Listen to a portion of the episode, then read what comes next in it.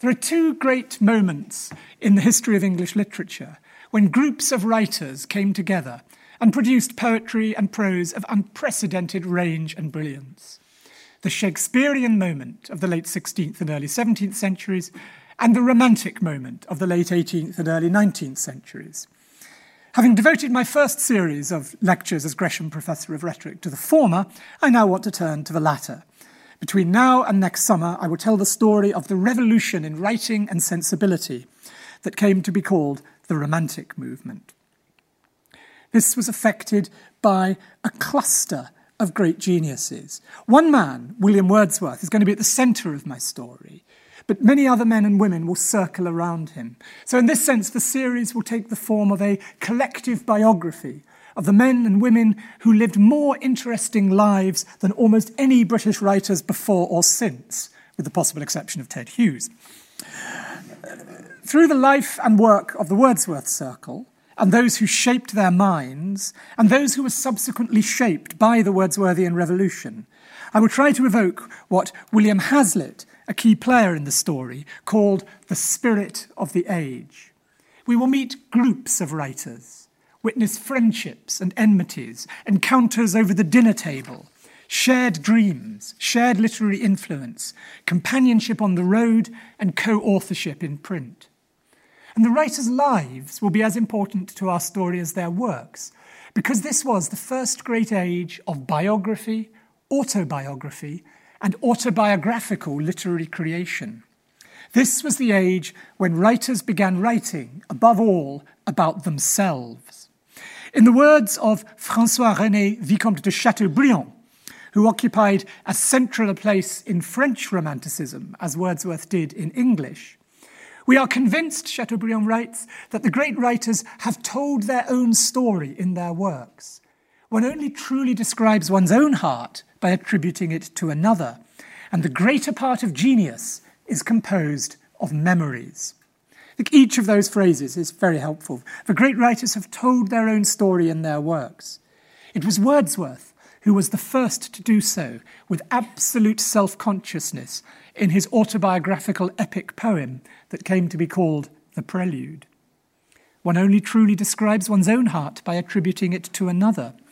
Wordsworth pulled off an unprecedented double act in describing his own heart by simultaneously attributing it to himself, the I who speaks so many of his poems, and to others, among them his sister Dorothy, his friend Coleridge, and a vast assortment of observed or invented Lakeland shepherds, vagrants, discharged military personnel, not to mention birds and beasts and flowers and indeed the very forms of nature, lakes and mountains and clouds.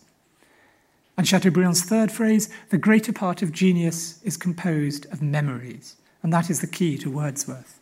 And in his case, the most important memories were those of childhood and of rural landscapes, of which, of course, for him, the most important was the Vale of Grasmere, seen here in a lovely English watercolour by Francis Towne.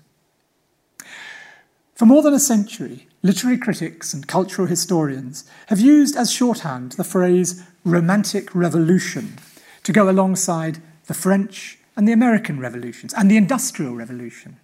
And I will continue in that tradition because, as I'll show in my second lecture, commentators at the time notably Hazlitt, the sharpest observer of the spirit of the age, saw the work of Wordsworth and Coleridge in 1798 as a translation into the literary sphere of the French Revolution of 1789.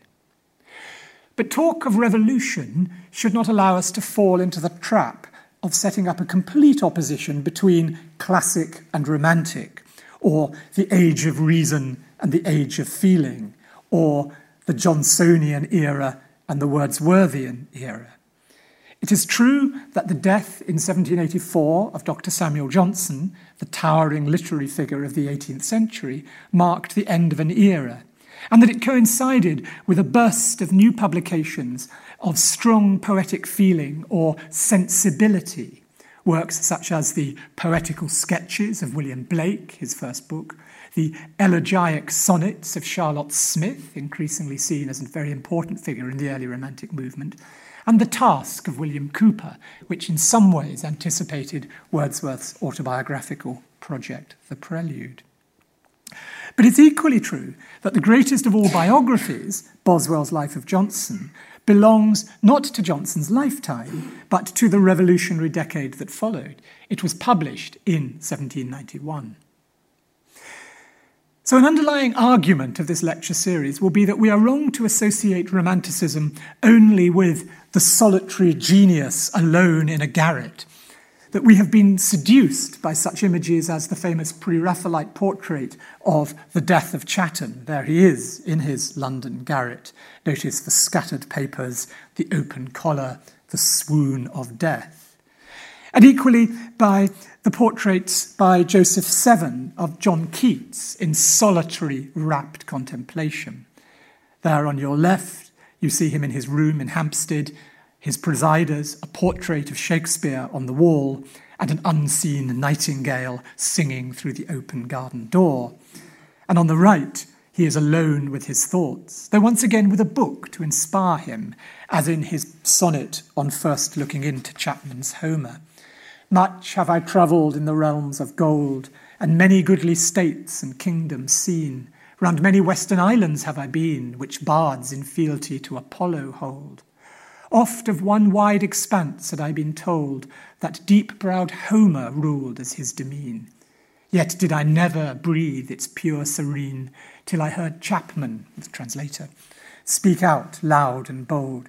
Then felt I like some watcher of the skies when a new planet swims into his ken, or like stout Cortez when with eagle eyes he stared at the Pacific and all his men looked at each other with a wild surmise, silent upon a peak in Darien. There is, however, a double sense in which Keats is not alone. For one thing, we only have these portraits because of his friendship with Joseph Severn, who was there at his death and who oversaw the erection of his gravestone according to the poet's own wishes. Here lies one whose name was writ in water friendship is going to be very important to my series. So that's Severn's wonderful sketch of Keats dying, and then the gravestone. Uh, that's in the English cemetery outside Rome, of course. Secondly, uh, Keats was acutely indebted to the great poets of the past. That is, after all, what the sonnet on reading the translation of Homer is all about, just as his sonnet on sitting down to read King Lear once again is about his bond with Shakespeare. Yes, the Romantics did write in reaction against the closed couplets and regular rhythms of Alexander Pope, and still more against the slack poeticisms of later 18th century writing, in which a fish is a member of the finny tribe and a sheep one of the bleating kind. But their method of reacting was more often than not to return to older poetic traditions, to revive the sonnet form, to imitate border ballads. Above all, to write supple blank verse in the manner of Milton and Shakespeare. So, in this opening lecture, I want to offer a lightning sketch of what Hazlitt called the spirit of the age, and then attempt to answer the question what were the principal origins of Romanticism? So, first, then, what do we mean by Romanticism, and why does it matter? What was the intellectual historian Isaiah Berlin getting at when he wrote that the importance of Romanticism is that it is the largest recent movement to transform the lives and thoughts of the Western world? It seems to me to be the greatest single shift in the consciousness of the West that has occurred, and that all the other shifts which have occurred in the course of the 19th and 20th centuries appear to me in comparison less important and at any rate deeply influenced by it. That's Isaiah Berlin. The key word there is consciousness. Romanticism was above all a movement of ideas. The idea of revolution and the idea of nationalism. The preposterous suggestion that women, slaves, and even animals might have rights. Reverence for nature. Vegetarianism and environmental consciousness. The radical theory of anarchism and the conservative theory of the organic state the cult of personality and the very idea of sincerity, the reinvention of poetry as the expression of the self, The belief that nothing matters more to us as human beings than our sensations, our feelings. That individualism and an individual's ideals, whatever they may be, define our freedom and our modernity. The practice of free love and the establishment of idealistic communes. The vogue for naturalness in dress, no powdered wig, a figure hugging dress resembling a chemise, short hair for women and long hair for men. The conception of the aesthetic, which is to say, a philosophical theory of beauty, the modern meanings of the words imagination, creativity, genius, literature, the freedom fighter on the streets and the hiker in the mountains, the seaside holiday and the cult of celebrity, public appetite for sensation, the vampire story and the science fiction novel, the worship of Shakespeare the alarming notion that it might be glamorous to take drugs or commit suicide, or at the very least to live hard and die young. Weltschmerz and ennui, the rebel and the outsider, the egotist and the altruist. These are all ideas that emerged or grew in the Romantic Age. That is why the Romantic Revolution was the making of the modern mind. Let me elaborate by giving just one or two examples of some of these themes. The idea of revolution, for example. The American Declaration of Independence was underpinned by Enlightenment ideas of rights, of liberty, life, and the pursuit of happiness. But for a rebellious poet in Britain, such as William Blake, it was a new dawn, a harbinger of the new Jerusalem that would, he believed, one day be built in England's green and pleasant land. This is an image from Blake's poem, America, welcoming the American Revolution. The morning comes, the, might, the night decays, the watchmen leave their stations, the grave is burst, the spices shed, the linen wrapped up. And next time, I'll talk about how Wordsworth welcomed the French Revolution as a dawn in which it was bliss to be alive and to be young was very heaven. But Wordsworth was also inspired by the, the revolution in Haiti, led by the slave Toussaint Louverture, in whose memory he wrote a glorious, too little known sonnet. Live and take comfort. Thou hast left behind powers that will work for thee air, earth, and skies. There's not a breathing of the common wind that will forget thee. Thou hast great allies. Thy friends are exaltations, agonies, and love, and man's unconquerable mind. The spirit of Romanticism is nowhere better summarized than in this train of thought, with its invocation first of air, earth, sky, and inspiring wind, then of exaltations, agonies, love, and man's unconquerable mind. And again, all those things are seen by Wordsworth as friends, that key word, friend, a word that was often associated with the French word fraternité, fraternity. Reactions in favour of, and indeed against, the spirit of revolution were everywhere in the literature of the 1790s. The most fashionable genre of that time was the Gothic novel, of which Mrs. Anne Radcliffe, author of the best selling Mysteries of Udolpho, was the queen, as many of us know from Jane Austen's waspish parody of it in Northanger Abbey. Why? What was it about this age that led to a taste for gloomy castles, medievalism, and villainous monks?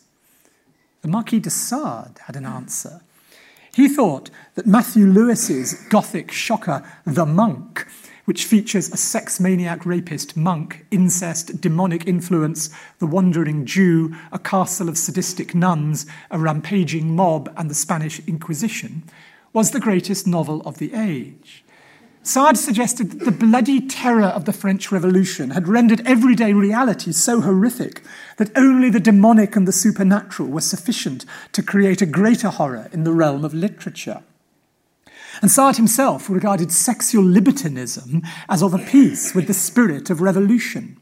He wrote his most notorious work, 100 Days of Sodom, whilst imprisoned in the Bastille, and for a time he represented the Jacobin cause at its most radical, before he was dispatched to prison by Napoleon and then transferred to a lunatic asylum, for having written Justine or the Misfortunes of Virtue and its sequel, Juliet or The Prosperities of Vice, in which disquisitions on theology, morality, aesthetics, and politics jostle with extreme pornographic scenes from the happy and successful life of an amoral nymphomaniac murderess.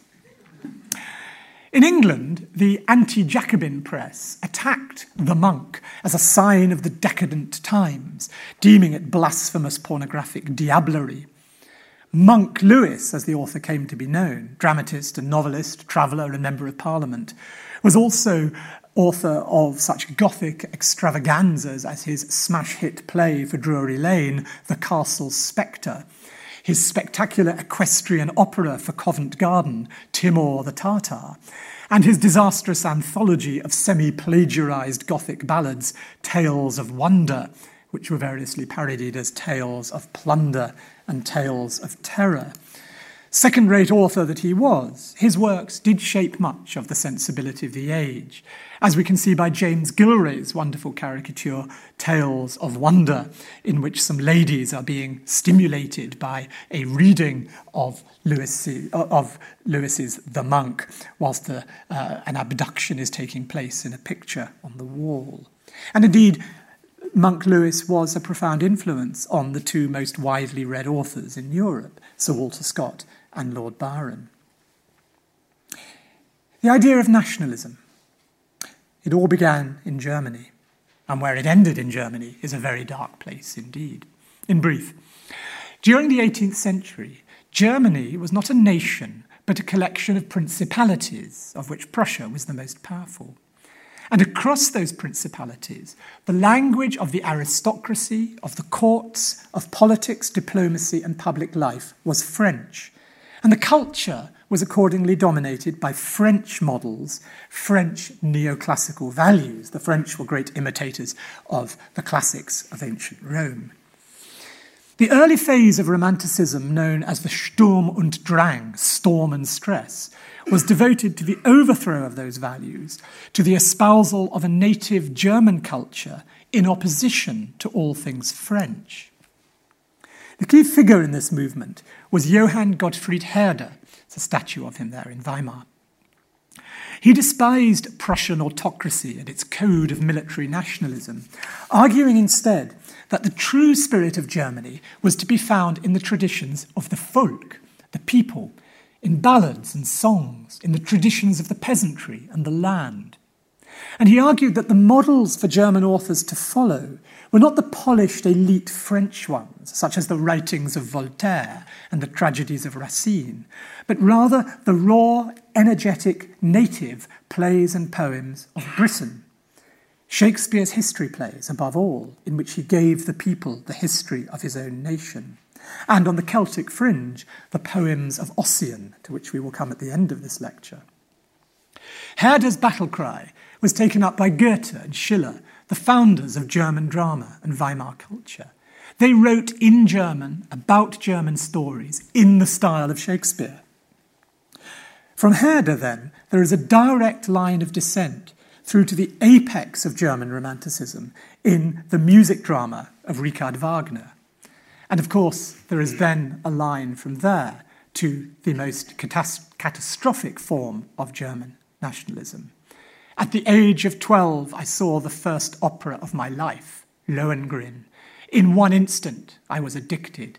My youthful enthusiasm for the Bayreuth master knew no bounds. That, of course, is Hitler in Mein Kampf. And I show you there the first Bayreuth production of Parsifal uh, with a dove descending in light, an extraordinary poster from the Third Reich, which is clearly imitated uh, upon that, that Wagnerian origin. Romanticism, then, the simultaneous spirit of atavism and of progress, of looking back and looking forward. Progressively, the key suggestion is about rights. Thomas Paine welcomes the French Revolution in The Rights of Man. Mary Wollstonecraft responds with her vindication of the rights of woman. And the cause of slavery is taken up, and abolition owes a huge debt to Wordsworth's great close friend, Thomas Clarkson. This is Wordsworth's sonnet on the final passing of the bill for the abolition of the slave trade in March 1807. Clarkson, it was an obstinate hill to climb, how toilsome, nay, how dire. It was by thee is known, by none perhaps so feelingly. But thou, who starting in thy fervent prime, did first lead forth that enterprise sublime, hast heard the constant voice its charge repeat, which out of thy young heart's oracular seat first roused thee. The blood stained writing is forever torn, and thou henceforth wilt have a good man's calm, a great man's happiness. Thy zeal shall find repose at length, firm friend of humankind. And again, two key words in that sonnet feelingly and friend. Clarkson represented by Wordsworth not only as a personal friend, but a friend of humankind, because he sympathized so feelingly, so empathetically, as we might say, with the plight of slaves. Think now of the idea of rights as a circle of expanding circumference. The French Revolution proclaims the rights of man. Wollstonecraft advocates the rights of woman. Clarkson, the rights of slaves. Then in 1791, John Oswald, a Scottish Jacobin in revolutionary Paris, publishes The Cry of Nature, or An Appeal to Mercy and Justice on behalf of the persecuted animals, arguing the case for the rights of nature and becoming one of the first to espouse vegetarianism.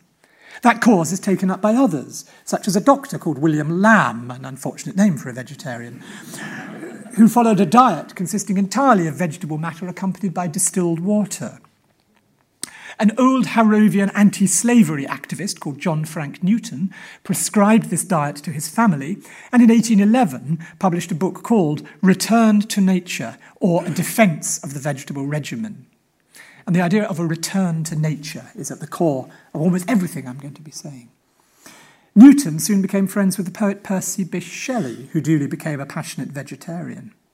He was introduced to Shelley via the poet's father in law, Mary Wollstonecraft's husband, William Godwin. Another apologist for the French Revolution, Godwin was the inventor of the radical theory of philosophical anarchism, the idea that man is innately good but is corrupted by the institutions of society, such as government, education, and marriage. Godwin says if we strip all those things away, return man to the state of nature, then we are perfectible. He was the mighty opposite of Edmund Burke, who, in attacking the French Revolution, invented the conservative theory of the organic state, the idea of the evolving English constitution as a metaphoric oak tree, and of society as, in his powerful words, a partnership not only between those who are living, but between those who are living, those who are dead, and those who are to be born. An intellectual revolution cannot be achieved without its means of dissemination. And in this regard, one of the forgotten architects of Romanticism was a man called Joseph Johnson, one of Godwin's publishers. He did more than anything else, anyone else, to create Romanticism in print. English radical thought and Britain's favourable response to the French Revolution were above all shaped by an extraordinary circle of writers and intellectuals whose works were all brought into print by the religious dissenter, Johnson. They regularly gathered at his house for dinner parties at three o'clock in the afternoon. Among them were Joseph Priestley, Anna Barbauld, William Godwin, Mary Wollstonecraft. Her writing of the vindication of the rights of woman was Johnson's idea. The painter Henry Fuseli, and William Blake. And Johnson's publishing career reveals the vital importance of religious dissent in the new ferment of ideas. Ultimately, though, Romanticism was more a revolution of the self than of the state. And that's why I've spoken of the cult of personality, of sincerity, ideas of the expression of the self, sensation, feeling, individualism. Listen to Samuel Taylor Coleridge writing about himself in a letter to the aforementioned William Godwin. So, quite a long passage, but fascinating one for just following a train of thought. I can't think of anybody before the time of Coleridge who would have written a letter of this kind of self consciousness. Partly from ill health, and partly from an unhealthy and reverie like vividness of thoughts, and, pardon the pedantry of the phrase, a diminished impressibility from things, my ideas, wishes, and feelings are to a diseased degree disconnected from motion and action. In plain and natural English, I am a dreaming and therefore an indolent man.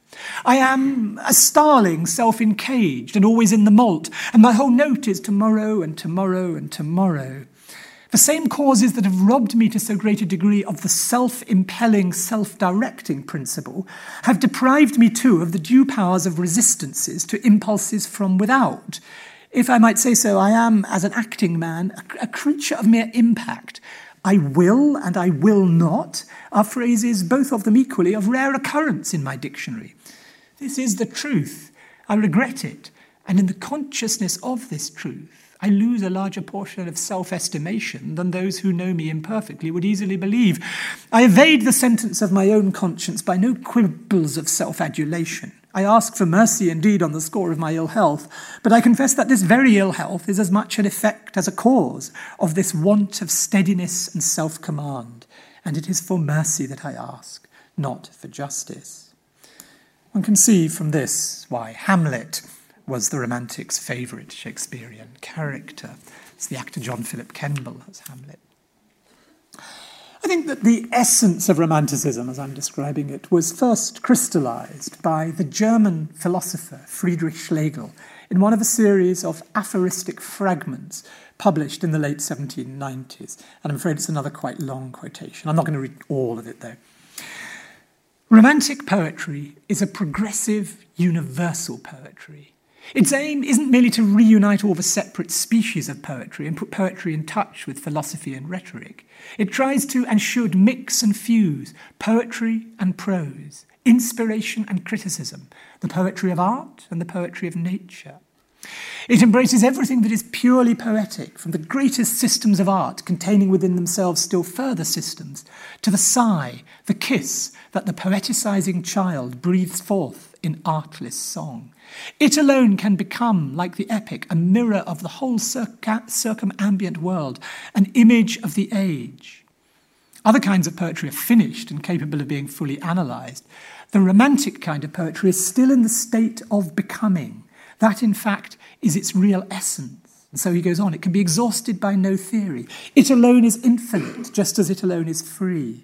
It recognizes as its first commandment that the will of the poet can tolerate no law above itself. The romantic kind of poetry is the only one that is more than a kind, that is, as it were, poetry itself.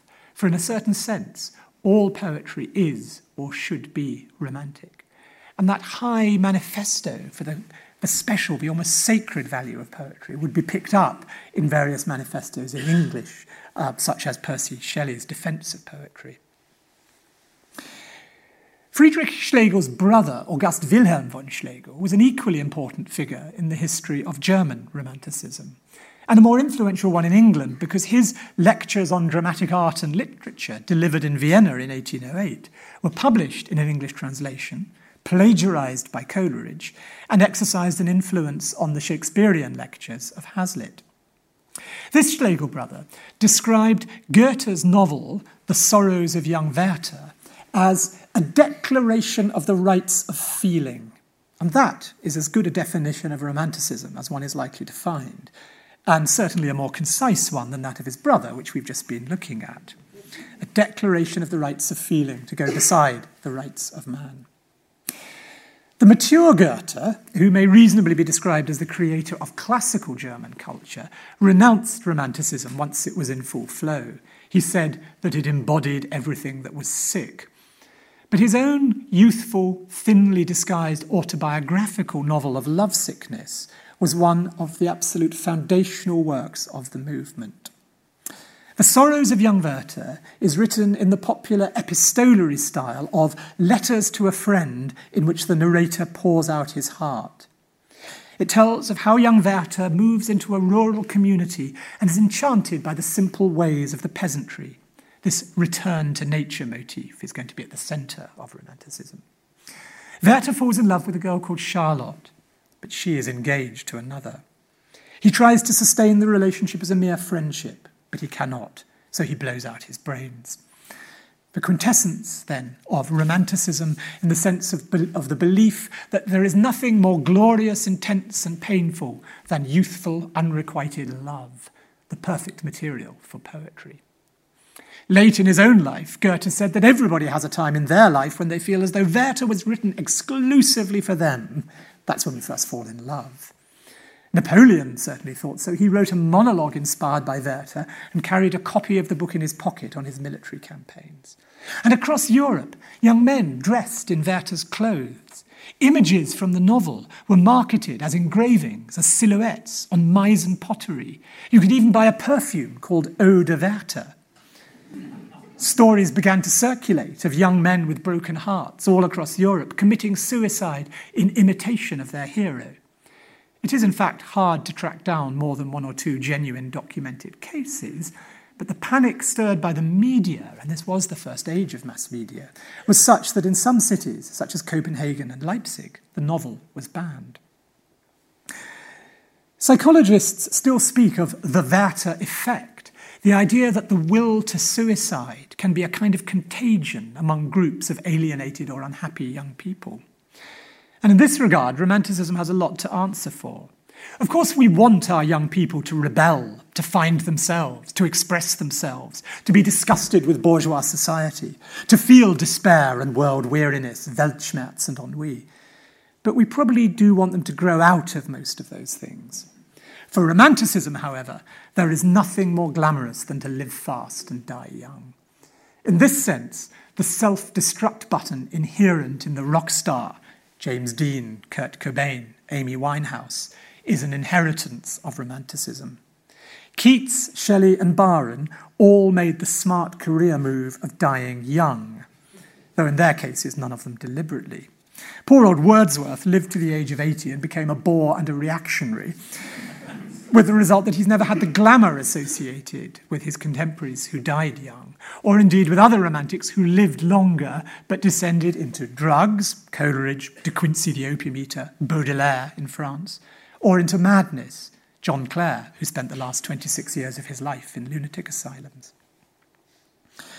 The cult of youth and early death together with a reaction against the polished classicism of 18th century poetry, and a desire to return to the simple energies of medieval ballads and the like, accounts for the romantic fascination with Thomas Chatterton. Born in Bristol in 1752 and raised in humble circumstances, he was an astonishingly precocious genius, another romantic archetype. He began publishing accomplished poetry at the age of 11. He passed off his work as that of an, of an invented 15th century bard called Thomas Rowley. Failing to find a patron in the provinces, he moved to London and scribbled away in his garret in dire poverty, first in Shoreditch, then in Holborn. There is a story that one day he was walking with a friend in St Pancras churchyard, so absorbed in inward communion with his muse that he fell into a newly dug grave. His companion helped him out and joked that he was glad to assist in the resurrection of genius. To which Chatterton replied, My dear friend, I have been at war with the grave for some time now. Three days later, he took home a portion of arsenic, tore up his literary remains, and drank the poison. Though it has recently been suggested that the arsenic was bought as a cure for syphilis and that the overdose was accidental, the Romantics had no reason to doubt the verdict of the inquest that the cause of death was suicide in a fit of madness. After all, even the supremely classical poet John Dryden had said that great wits are to madness near allied. Robert Southey, the now almost forgotten Lake poet, who had, with Coleridge, once planned to form a utopian pantisocratic community of free love on the banks of the Susquehanna River, lamented that Chatterton's sad story is well known his life, the wonder, his death, the disgrace of his country. That a boy of 17 years should have afforded a subject for dispute to the first critics and scholars of his time is scarcely to be credited. Who then shall believe that this prodigy of nature should be left a prey to indigence and famine? The idea espoused by Shelley and others that Keats was killed by the sheer malice of his negative reviews has its origins in this image of the neglected Chatterton. All the Romantics revered his memory. Coleridge wrote what he called a monody for him. Keats dedicated his longest poem, Endymion, to his memory. In France, Alfred de Vigny dramatized his life and death in a play. Henry Wallis enshrined him in Pre Raphaelite art, as you see there. And Wordsworth, in his poem Resolution and Independence, placed him beside another tortured, prematurely dead, ballad writing, humbly born poetic genius, Robert Burns. This is Wordsworth, Resolution and Independence. I thought of Chatterton, the marvellous boy, the sleepless soul that perished in his pride, of him who walked in glory and in joy following his plough along the mountainside. By our own spirits are we deified. We poets in our youth begin in gladness, but thereof come in the end despondency and madness. The Romantics were, in a sense, retrospectively reinventing Chatterton as a Werther figure. The two engravings there, one from the 1790s, a, a version of Chatterton being found dead, uh, and a famous engraving of the Muse uh, descending upon Robbie Burns as he is at the plough. The Sorrows of Young Werther is one of the books read by the creature, the creature created by Victor Frankenstein in the greatest of all Gothic novels, Mary Shelley's Frankenstein or The New Prometheus.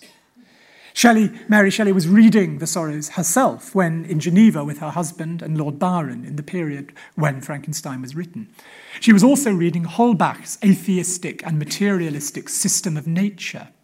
Another vital factor in the Romantic sensibility was the need to find forms of alternative religion as Enlightenment rationalism put paid to the certainties of traditional theological belief. In Wordsworth and others, the sublimity of nature itself took on a divine role. Although he later denied the accusation and turned to the orthodoxies of the Anglican Church, many of Wordsworth's contemporaries regarded him as a pantheist. Pantheism, the idea that God is to be found immanent in nature, not transcendent above.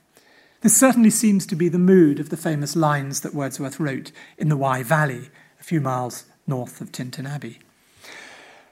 And I have felt a presence that disturbs me with the joy of elevated thoughts, a sense sublime of something far more deeply interfused, whose dwelling is the light of setting suns, and the round ocean, and the living air, and the blue sky, and in the mind of man, a motion and a spirit that impels all thinking things, all objects of all thought, and rolls through all things.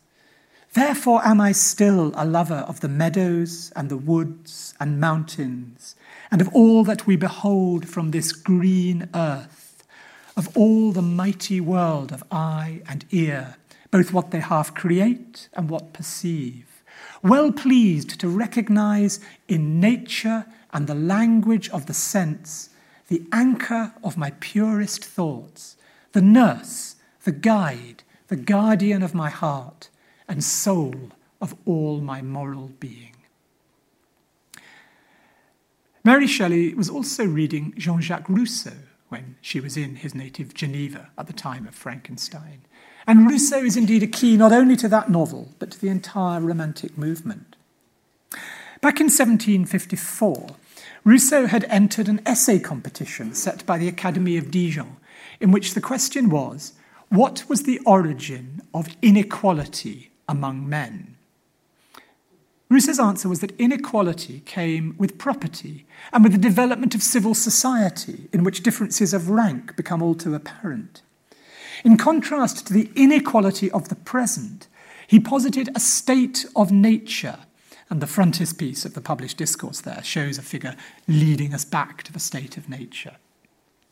A state of nature in which natural man is unconstrained by social forces Though he did not use the phrase, this is where the idea of the noble savage comes from. Mary Shelley actually makes Frankenstein's creature into just such a man when he's out in the woods before he's corrupted by society and turns destructively against his maker. Rousseau's point was not so much to argue that man ever really did live in a state of nature, but rather that the idea of the state of nature and man's inherent goodness and perfectibility was a heuristic tool to show what was wrong with the inequalities of the present. It's a kind of thought experiment, the idea of the return to nature. From here, you can see it's a short step to the famous opening sentence of the social contract, truly one of the foundations of the French Revolution, which, Wordsworth, which Rousseau published just a few years after his discourse on inequality. Man is born free, and everywhere he is in chains.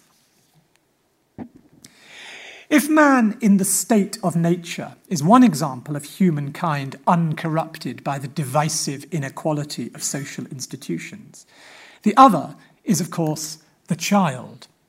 The romantic child will be the theme of my third lecture, and there I'll talk about Rousseau's book on childhood and education, Emile, which, in its model of natural child rearing, perhaps exerted more influence on the Romantic movement than any other single text. And you can see the naked child there, and indeed uh, the naked breasts of the women, because Rousseau was a great believer in breastfeeding.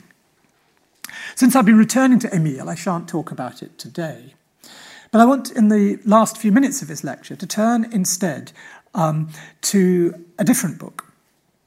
I want to suggest that if you want a trio of books in which you will find the origins of Romanticism, they should be Goethe's Werther, Rousseau's Emile, and the poem that Werther reads to Charlotte in their last and most romantic moment.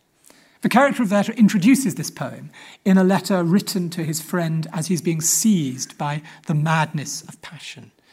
It is a poem in which an illustrious bard carries me to wander over pathless wilds, surrounded by impetuous whirlwinds, where, by the feeble light of the moon, we see the spirits of our ancestors, to hear from the mountain tops, mid the roar of torrents, their plaintive sounds issuing from deep caverns and so he goes on. And he starts translating from this book.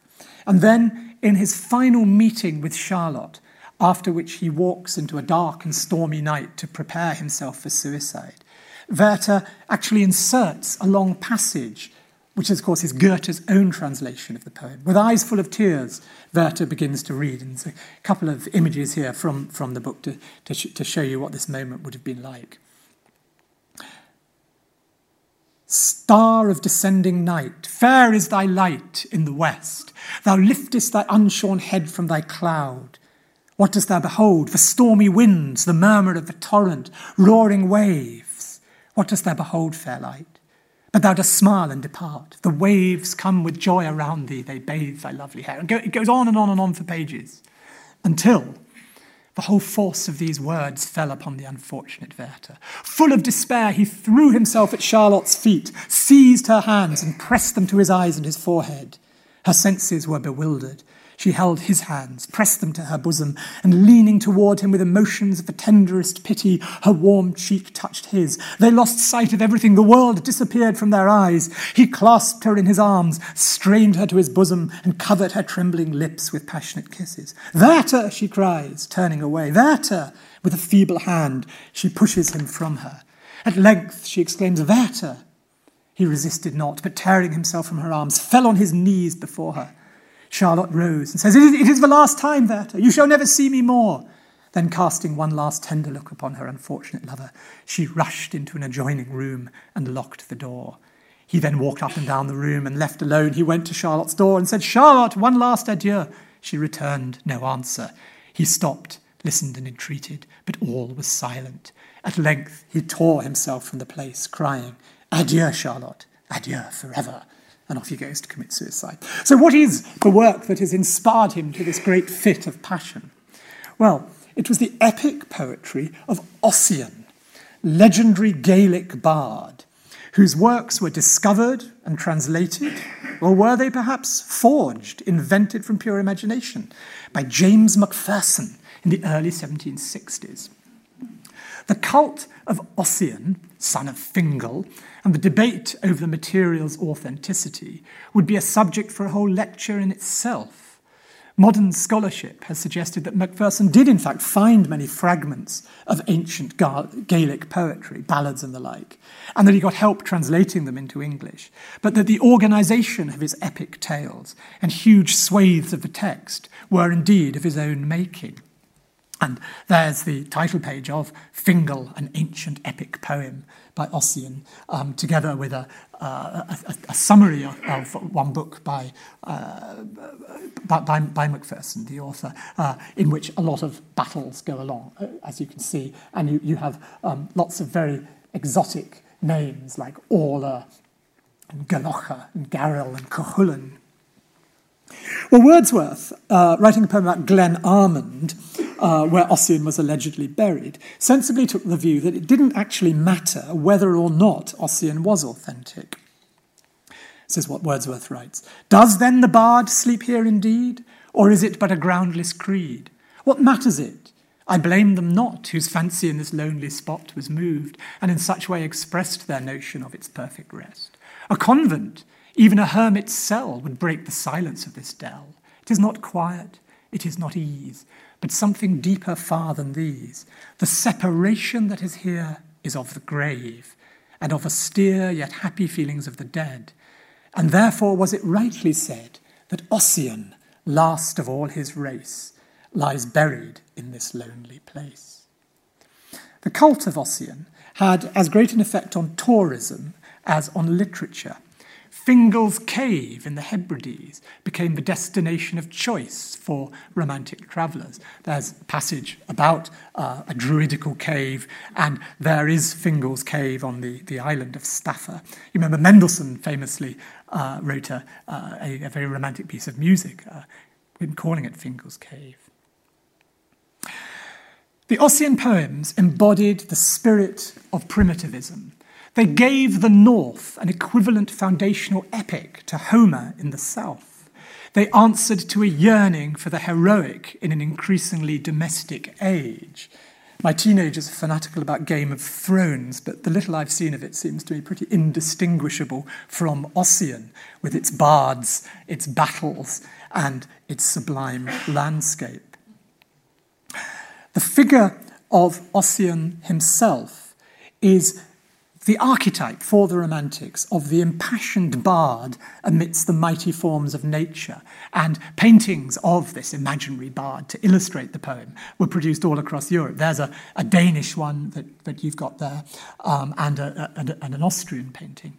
Uh, and the Ossian became such a cult that uh, even names began to be taken from the poem and widely used. The example there, uh, Malvina, which became a popular name in Northern Europe, because it had been invented in the poem.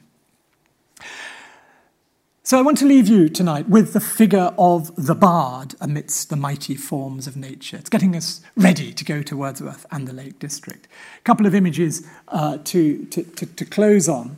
Um, Thomas Gray wrote a poem called The Bard shortly before Ossian, and John Martin, a highly romantic artist, illustrated it. I've put a circle around the Bard because you can hardly see him. He's so small up there on the mountaintop. Uh, and that was uh, within a year of a very famous German uh, romantic uh, picture, uh, which always reminds me of the climax of Wordsworth's Prelude, where he climbs Mount Snowdon and looks down on a sea of mist. So, Ossian, uh, paving the way for both the idiosyncratic myth making of William Blake and the sublime poetry of solitude, voiced by the character of the wanderer in William Wordsworth's The Excursion, which I'll leave you with tonight. A herdsman on the lonely mountain tops. Such intercourse was his, and in this sort was his existence oftentimes possessed. In the mountains did he feel his faith all things there breathed immortality, revolving life, and greatness still revolving, infinite. Their littleness was not. The least of things seemed infinite. And there his spirit shaped her prospects. Nor did he believe, he saw. What wonder if his being thus became sublime and comprehensive. Thank you. Thank you